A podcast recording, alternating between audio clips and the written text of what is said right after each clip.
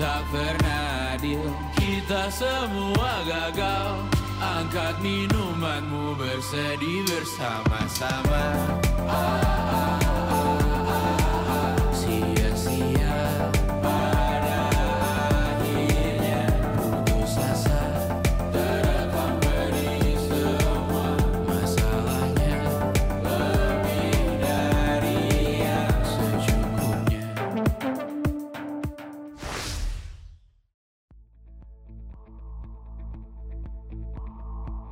Hai pendengar cerita kumparan, tebak-tebak tadi udah dengerin kan lagunya, lagu siapa tuh? Atau hmm kayak ini lagu gue banget. Hmm siapa coba penyanyinya? Ini sekarang ya gue udah datengin, coba suaranya mana dulu nih? Halo, Hai, ini dia Daniel Baskara Putra ya nama Yes. lengkapnya. betul Biasa sekali. dipanggil Hindia. Hindia.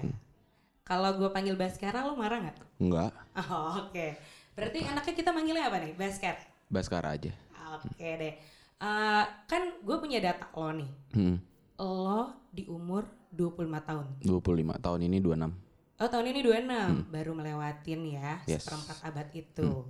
Nah eh, gimana ya gue sendiri ngakuin nih. Hmm, Lirik lagu lo bener-bener a quarter life crisis. hmm, Di mana eh, dibilang katanya lo mulai galau karena teman-teman lo S2, teman-teman lo nikah, Hmm, terus habis itu eh, lo ya nggak yakin akan kehidupan lo selanjutnya. hmm.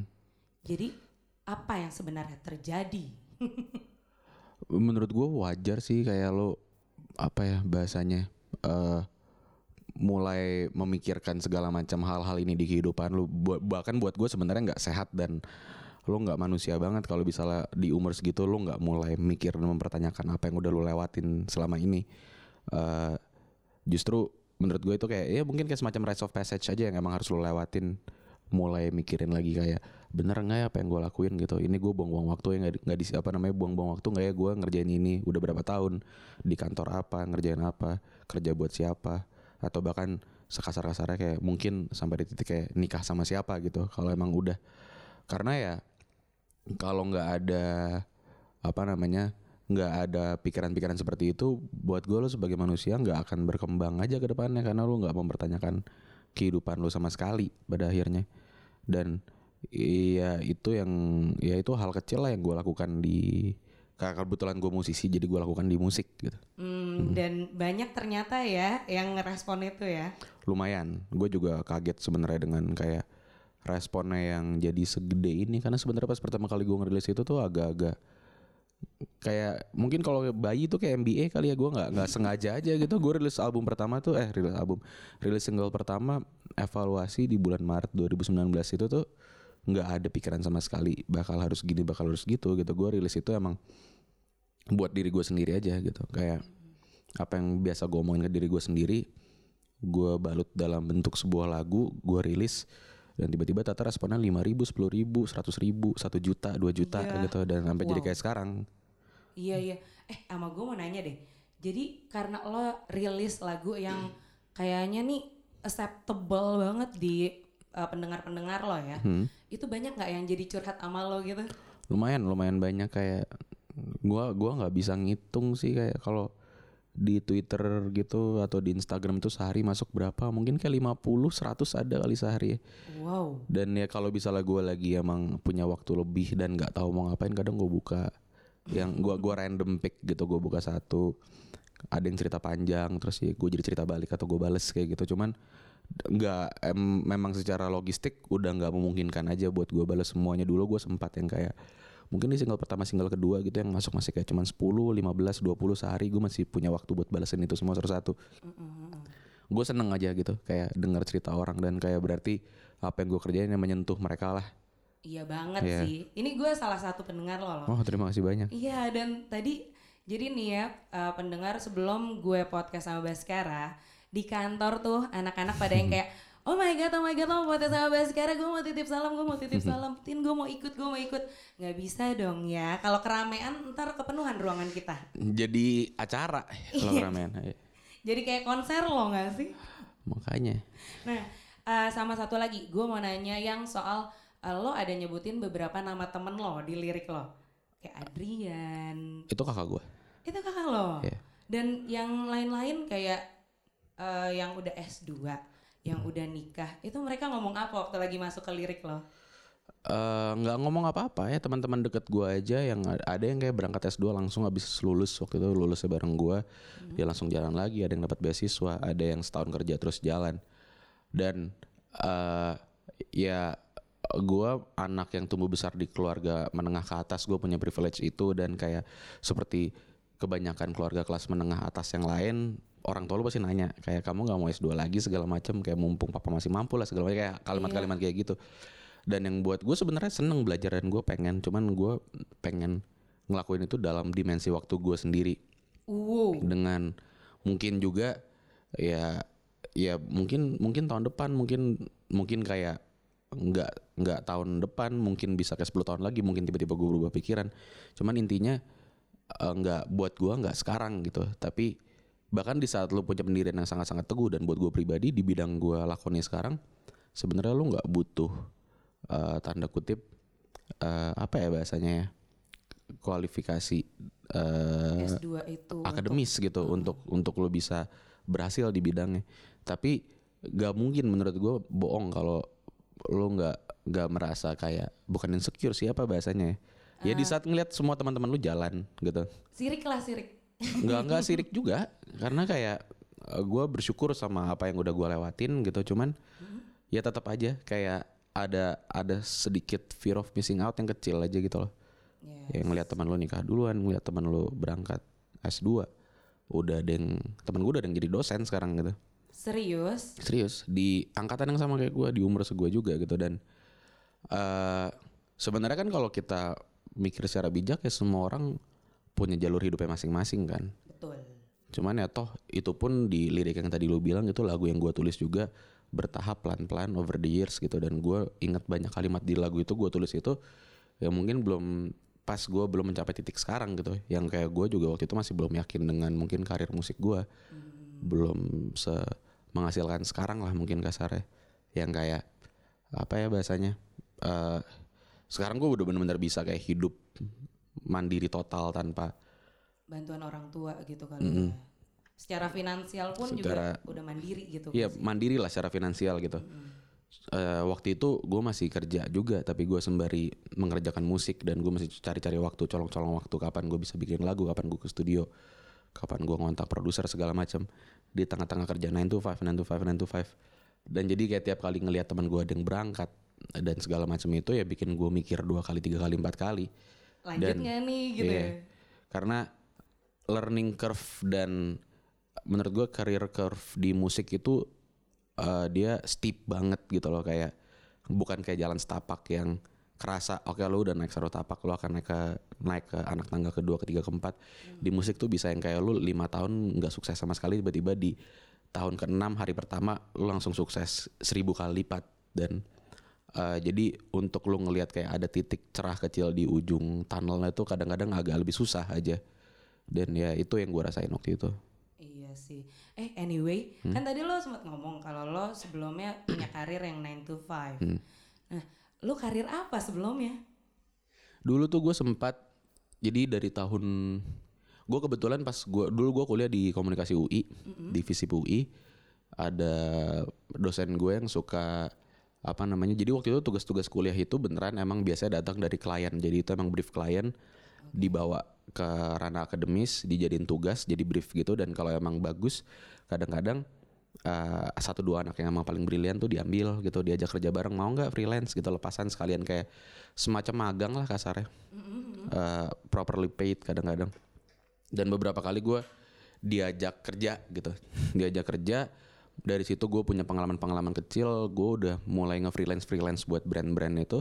Dari zamannya gue belum lulus jadi pas gue lulus itu gue sempat bikin kayak agensi butik kecil gitu bareng gue sama teman-teman gue yang lain. Tapi bukan anak-anak kampus? Berempat berlima sempat jalan juga Eh, akhirnya gue lulus tapi gue udah mulai capek kerja agensi. Gue sempat gitu loh maksudnya. gue kerja akhirnya waktu itu sempat di British Council. Uh-huh. dua tahun di British Council. Terus dari situ eh, dan gue megang kesenian di situ arts and culture. Gue kenal banyak orang gue pindah ke Double Deer salah satu perusahaan musik juga di Jakarta. Oh iya.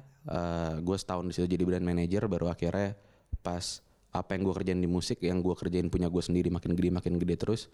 Akhirnya ya gue bisa pelan-pelan nge-kickstart label gue sendiri Sun Eater gitu dan ya punya kantor sendiri segala macem. Cuman ah, gue ah, gua waktu itu bener-bener ngerasain kayak apa namanya susahnya karena lu punya gaji yang cukup belum tentu cukup buat musik karena lu buat hidup juga gitu kan Yes, betul jadi banget. zaman dulu sebenarnya kayak ngeluarin eh, biaya 5 juta buat bikin lagu tuh berat banget buat gue. Dan kayak ya terus gue makan apaan gitu. Indomie masa Iya. tiap hari. Karena apa namanya eh, lu kayak harus take duit emang primary needs lu gitu loh buat ngejalanin itu dulu. Dan ya kurang lebih itu gue sempat ngerasain berarti dua ta enggak lebih lah itu tiga tahun lebih lah sampai akhirnya apa namanya bener-bener apa yang gue kerjain sehari-hari itu emang karir gue di musik juga. Anyway, Mhm. gue mau ngomong nih agak per- agak personal sebenarnya. Mhm. Sorry banget karena gue lihat ternyata bekas luka yang lo ceritakan di lagu beneran ada ya. Oh Bos. iya iya, Mas, masa gue cerita orang lain kan nggak itu lagu gue sendiri gitu. Dan gue membuktikannya gitu loh maksud gue, Bas ini bukan rekayasa dan beneran Em- ada. emang ya semua yang gue tulis ya gue alamin karena buat gue kayak you need to be there gitu loh buat bikin lirik yang emang believable dan emang lo ngerasain sendiri. Jadi gue nggak bisa ceritain cerita-cerita yang nggak pernah gue rasain gitu. Yes. Bahkan di proyek gue sama band gue hmm, di Fish pun cerita-cerita yang memang levelnya makro ya. Maksudnya yang levelnya mungkin konflik sosial, politik segala macam itu ya gue ngobrol juga sama korban gue ada di situ. Oh iya. Iya. Dan ya buat gua kalau nggak kayak gitu jadinya apropriasi aja kan. Kayak lo ngapain ngomongin sesuatu, lo mau jadi pahlawan gitu. Nggak juga, gue cuman ngebantu. Ya kayak gitulah kurang lebih prosesnya. Jadi pas masuk ke proyek personal kayak Hindia ya, gue nulis apa yang gue rasain gitu selama 25 tahun ke belakang. Kayak itu 25 itu 25 tahun yang jadi album gue kayak ngomong ke diri gue sendiri gitu di lagu kedua gue ngomong ke diri gue yang umur apa namanya eh, 12 tahun di bait pertama gue ngomong ke diri gue yang umur 17 tahun di bait kedua dan and so on and so on and so on gitu sampai akhirnya dievaluasi lagu terakhir gue ngomong ke diri gue yang umur 25 juga kalau lu nggak apa-apa nyet gitu It's fine. Iya. Oke, tapi eh, ya benar sih. Maksudnya kalau lo ngomongin soal eh, core life crisis, semua orang pasti menjalani itu gitu kan ya. Nah kalau lo sendiri, lo sempat ngalamin gak sih di masa 20 tahunan, lo ngerasa kalau misalnya hidup gue perfect banget? eh enggak sih, gue nggak pernah merasa. Karena kadang-kadang kalau ngomong sempurna sempurna tuh apa sih? Kayak lu nggak akan bisa nemuin jawaban dari itu gitu. Kayak dulu pas gue pertama kali nge-kickstart bahkan kalau misalnya kita cuman ngomongin tiga dua tahun ke belakang di saat Fish udah besar gitu udah jadi udah udah udah nasional lah pendengarnya gitu. Hindia juga udah nasional di satu tahun ke belakang Eh, dulu gue pengen banget bener-bener bisa hidup dari musik gitu. Gue ngebayang nggak kayak gue tanda kutip ya lagi-lagi gue nggak gua gua nggak pernah malu mengakui yang namanya privilege karena eh mungkin gue tetap ada struggle dalam artian kayak harus ngebiayain dananya sendiri kan. Waktu itu biaya dari orang tua yang nggak ada lah. Kayak siapa yang kayak maksudnya keluarga gue lumayan bokap gue lumayan konvensional dia di BUMN kayak apa namanya puluhan tahun dan kayak siapa yang yakin gitu ngeliat anaknya di musik. Iya iya. tapi tetap maksudnya gue ngeliat keluarga gue utuh dan tetap kayak ya walaupun izinnya sulit cuman tetap ngebolehin gue beli alat musik pakai duit sendiri pun itu menurut gue bagian dari privilege gitu loh. Jadi ya apa namanya tapi struggle-struggle yang kecil-kecil itu tetap ada. Dan ya waktu itu biada yang gue pengenin cuman kayak gimana caranya gue bener-bener bisa biayain semuanya sendiri beli segala macam nggak perlu mikir lagi dan semuanya datangnya uangnya dari musik gitu.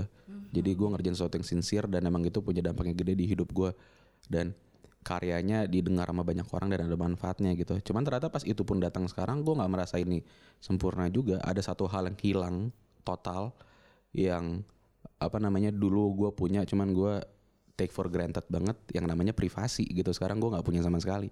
Dan apa nama ternyata itu harga yang sangat mahal yang harus dibayarkan di saat lo di saat apa yang lo bikin itu dicerna dan dikonsumsi sama banyak orang aja. Iya iya. Berarti lo sekarang istilahnya lo punya lobang kehidupan di bagian privacy ya. Mhm.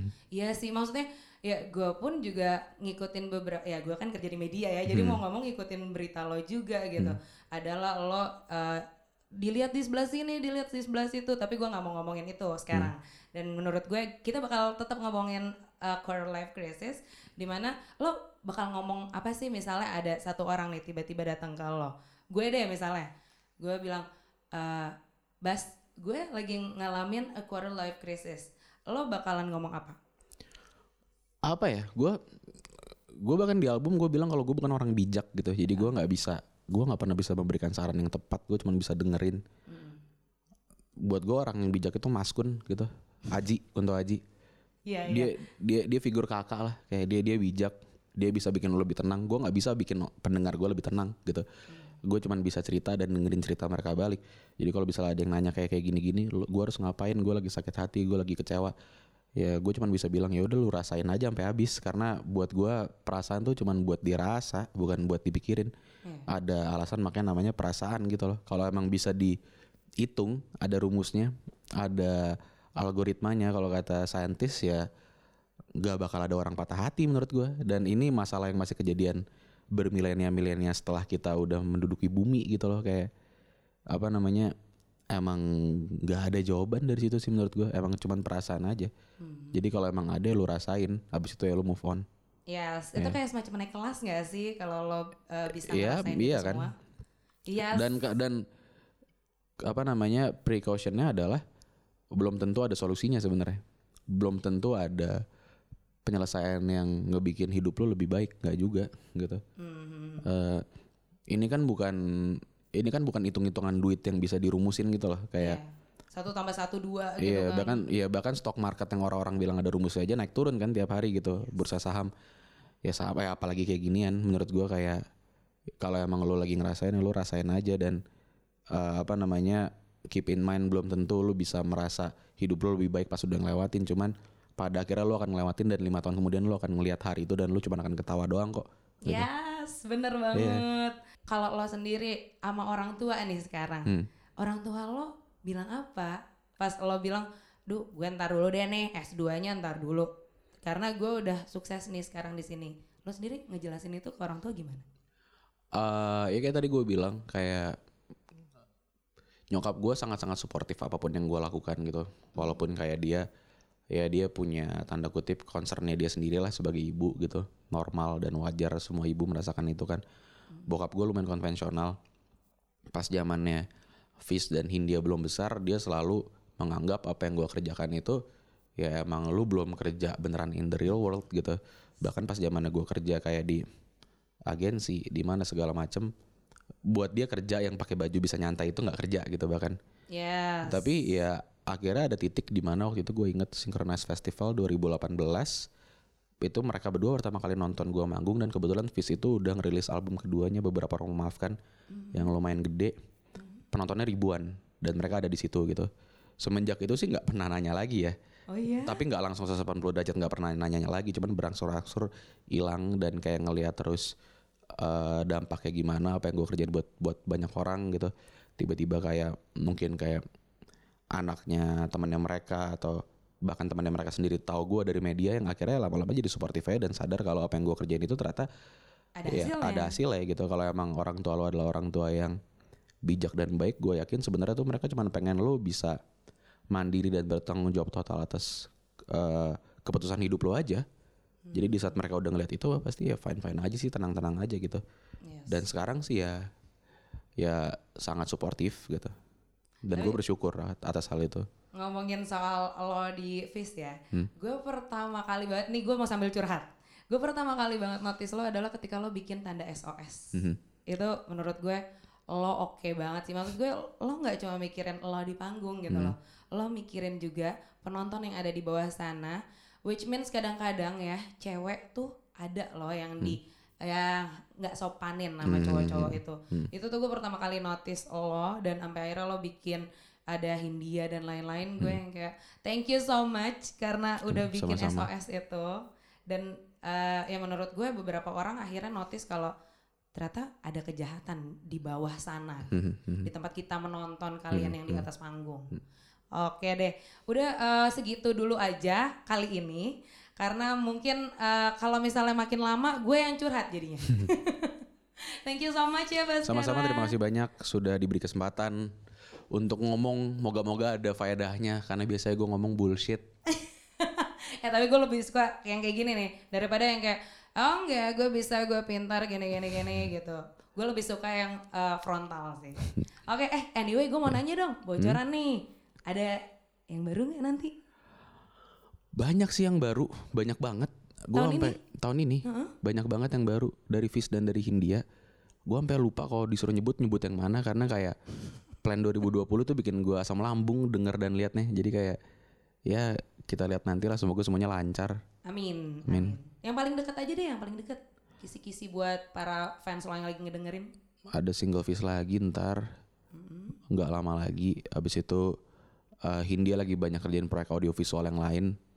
Eh, karena buat gue sebenarnya apa yang udah gue selama ini tuh belum itu bukan video klip ya itu bukan video itu gue cuman menerjemahkan timeline dan feed media sosial jadi format audiovisual aja gitu akan ada banyak turunan visual yang lain Oke Gitu. deh. Makasih banyak ya Bas. Ya, ini kali sama-sama. ini kita sudahin dulu. Eh, nanti mungkin gue mau ini ya bertamu ke sini lagi kali ya. santai silakan ini rumah ini selalu menerima siapa pun 24 jam selalu Nah, eh kita anyway ngejelasin dulu. Ini kita lagi ada di eh, apa ya nyebutnya ya?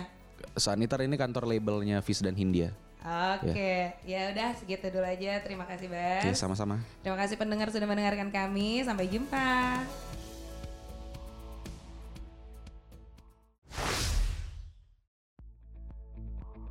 Sekian dulu podcast kali ini dan terima kasih telah mendengarkan podcast Cerita Kumparan. Jangan lupa untuk klik kumparan.com atau follow Instagram kita di @kumparan.com.